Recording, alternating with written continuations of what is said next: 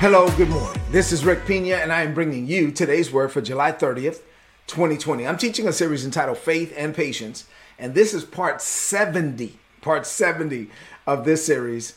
I'm calling this one a Joseph recap, Believing God. I'm teaching today really how to believe God and, and, and the importance of expanding your capacity to believe God. So, this is part 70 of this series. Let me give you the foundational scriptures and then we'll get into it. So, foundational scriptures James 1, 2 through 4, Ecclesiastes 3 and 1.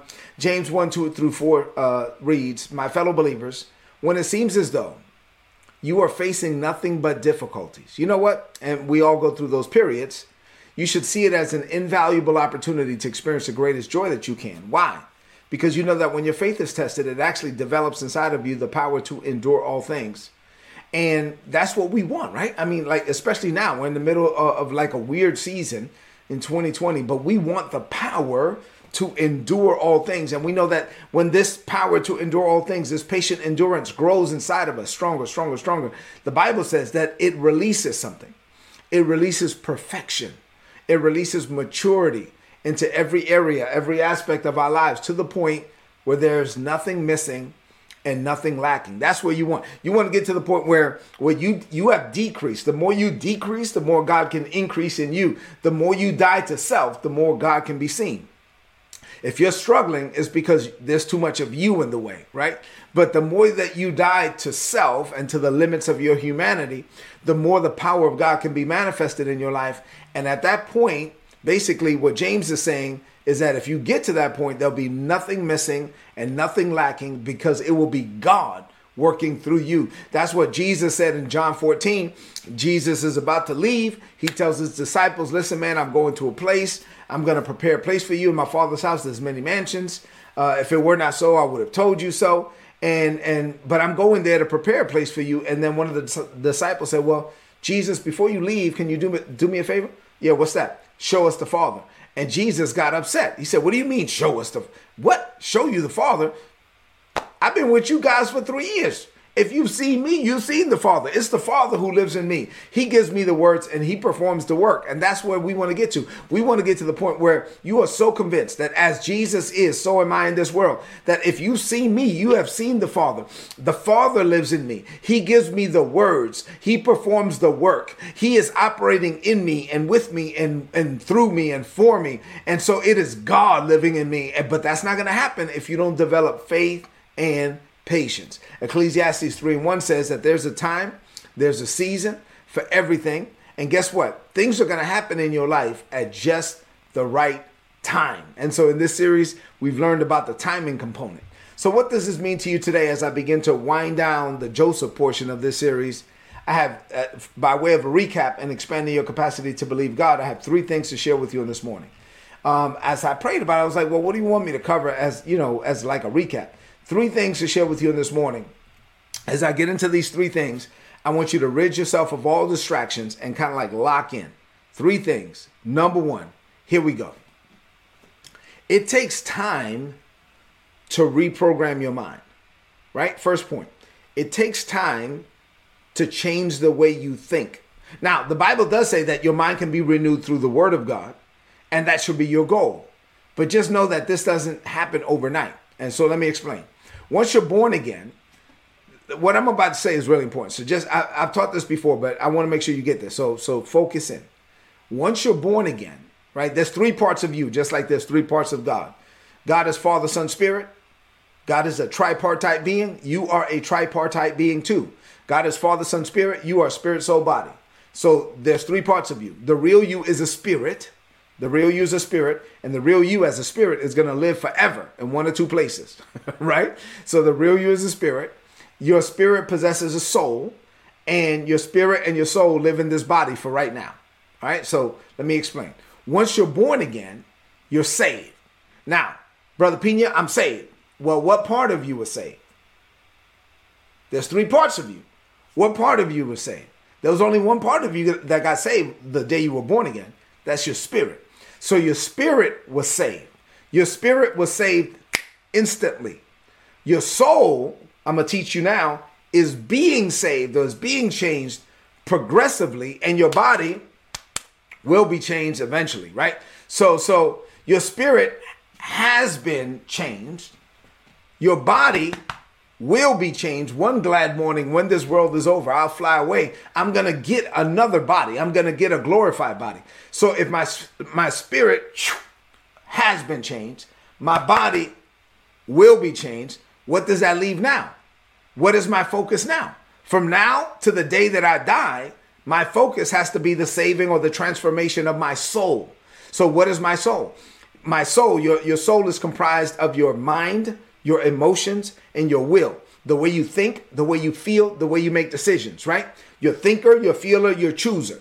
Now, when you come to God, you're born again, your spirit was changed, but your soul was not changed. So, so the way you think and feel and make decisions was not changed. That happens through the word of God. So when you came to God, and, and yeah, I was born again, my spirit was saved, but my soul is not saved. So the way that I think and feel and make decisions is still the way that it was before I got born again.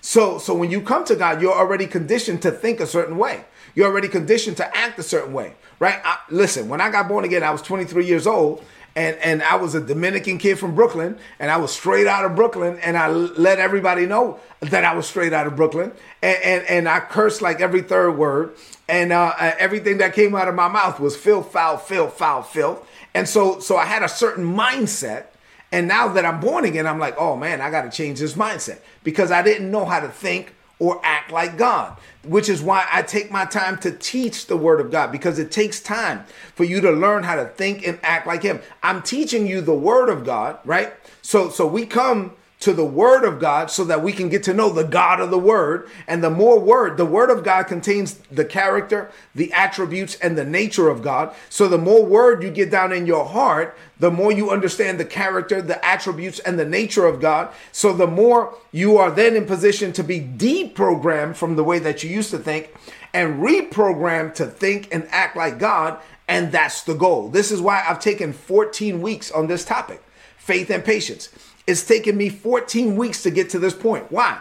Because it takes time. Like, it, don't act like you got it in week one. Don't act like you got it in week two. I mean, there are people that just got it last week. You know what I mean? So, so it takes time. That's why I take my time. I, I'm not in a hurry. I'm to teach you the same thing over and over and over again because I know that it takes time for us as humans to change, but change is possible. Say amen to that. All right. Number two. It takes time to expand your capacity to believe God. And this is the important part here. It, it, takes time to expand your capacity to believe God. One of the reasons why I take my time to teach you these stories in detail, like we, we looked at the life of Joseph in a pretty detailed way, right, for the last few months. And the reason why I take my time to teach you these stories in detail and we, we go through this little nuance. Oh, did you catch that? Hey, then, you know, hey, look, did you look? Hey, did you did you notice that? And people are like, wait a minute, man, I've I've read this story all my life. I've never seen that before, Rick. The reason why I take my time to do that is because the more you can connect with the person in the story, the more you can relate, the more you can open up your heart to the possibility of it happening for you. The Bible says all things are possible to him who believes. That's Mark 9 and 23. But conversely, watch this. If all things are possible to him that believes, so if you believe it's possible, then watch this. Conversely, if you don't believe, then it's not possible for you. Let me give you an example. Let's say, for example, uh, today, people can be healed. Like if you're sick, you can be healed. God is a healer. But there are some people say, well, I don't believe healing is possible. Like I don't, you know, I mean, I, I go to church and everything, and I'm, you know, I'm a Christian and everything, but I just don't believe healing is possible. Okay, cool. Watch this. Healing is possible. It's just not possible for you. It's not possible for you because you don't believe. Now, it is possible for me because I believe all things are possible to him who believes. So when you don't believe something, you close the door to the possibility of it. And so I teach you how to expand your capacity to believe God so that you can start seeing yourself the way that the, the Bible teaches that, you know, this person went through, that person went through. And so the reason why, let, let me just use Joseph as an example. We've studied the life of Joseph and we've taken our time to look at the pit phase. And then, okay, he got betrayed. Well, guess what? You've been betrayed. now you can relate to Joseph. Then we looked at the the the Potiphar phase, and then you know all the stuff that happened there, and and you know woo, and then Mrs. Potiphar, you know Miss Floozy, she came up on on him, and and he had to resist it, and, and yeah, you have, you can identify with having to resist temptations, and then you're like, okay, I got that. Then we went through the prison phase, and he got in prison for something that he didn't do. He didn't. it wasn't his fault, and, and yeah we can identify with having to deal with stuff that you don't feel like it was your fault. And then boom, then we went to the palace phase. And then this is where you want to open up your heart to, hey, God could do it in a moment. He could do it at any time. You can get promote get promoted from prisoner to prime minister. So anyway, I take my time to go through all of this stuff. Why? Because I'm trying to make it relatable to you.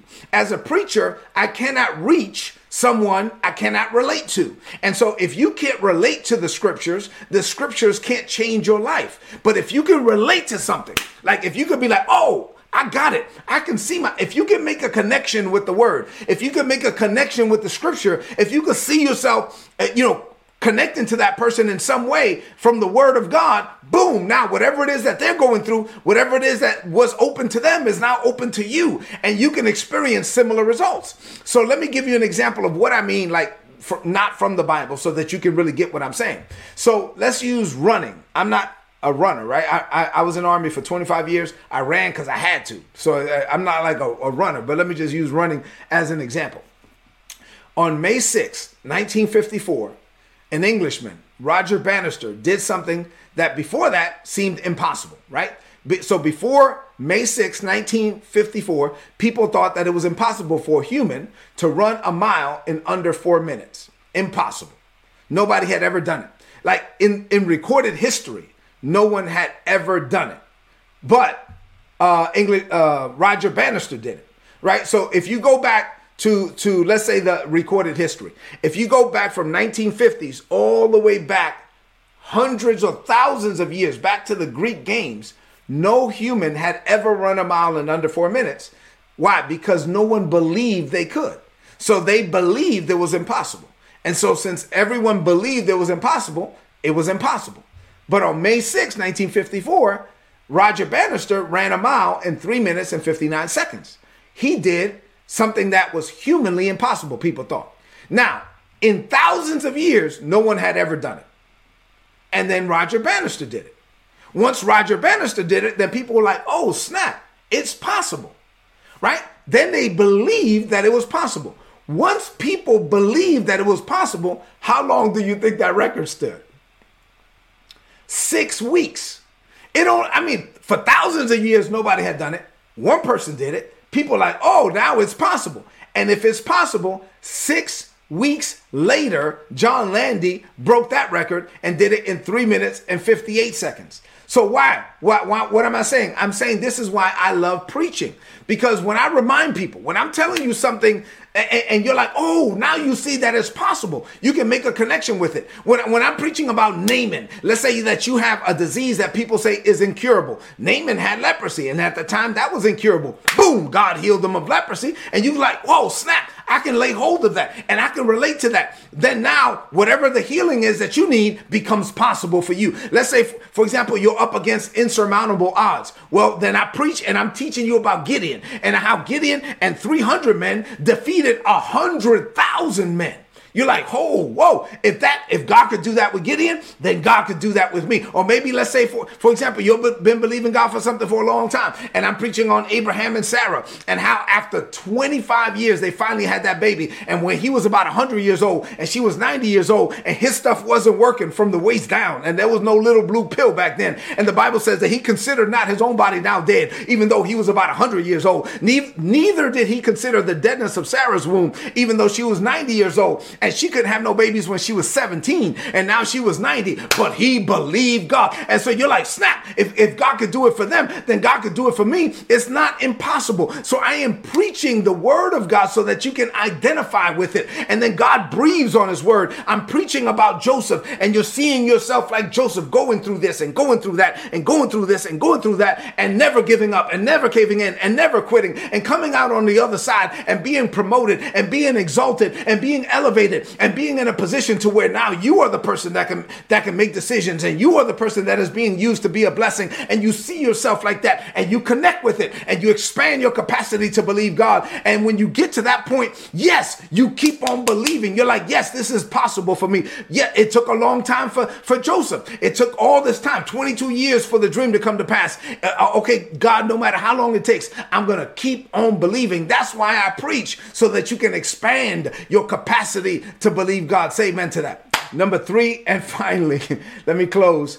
Listen, number three is if you can believe it, then you can receive it. If you can believe it, then the Holy Spirit can perform it. There, there are no impossibilities with God. Zero. No impossibilities with God. Now, if you see limits on God, then these are artificial limits that you've placed on God. And unfortunately, there are Christians who place artificial limits on our limitless God. And, and, and then they make statements like, well, well, I don't know. When things are taking longer than they wanted, they go, well, maybe it just wasn't the will of God, and they move on to something else. Stop. Just because it didn't happen overnight doesn't mean it, it, was not the will of God.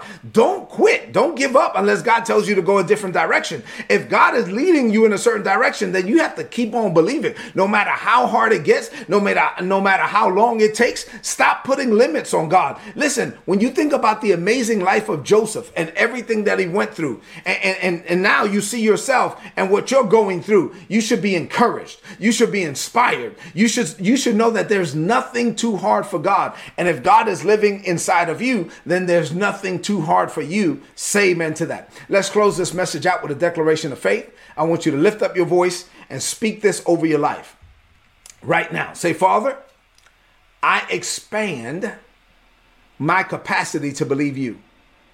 There is nothing you can't do, and you live in me. Therefore, there is nothing I cannot do. I can do all things through Christ, who gives me the strength to do what I could not do without him. Your grace is on me, Father, to perform your will. And perform your will I must. Living with this mindset, I know that greater is coming for me. I declare this by faith. In Jesus' name, amen. This is today's word. Please apply it and prosper. If you're not getting these messages, go to today'sword.org. Put in your email address, click on the subscribe button.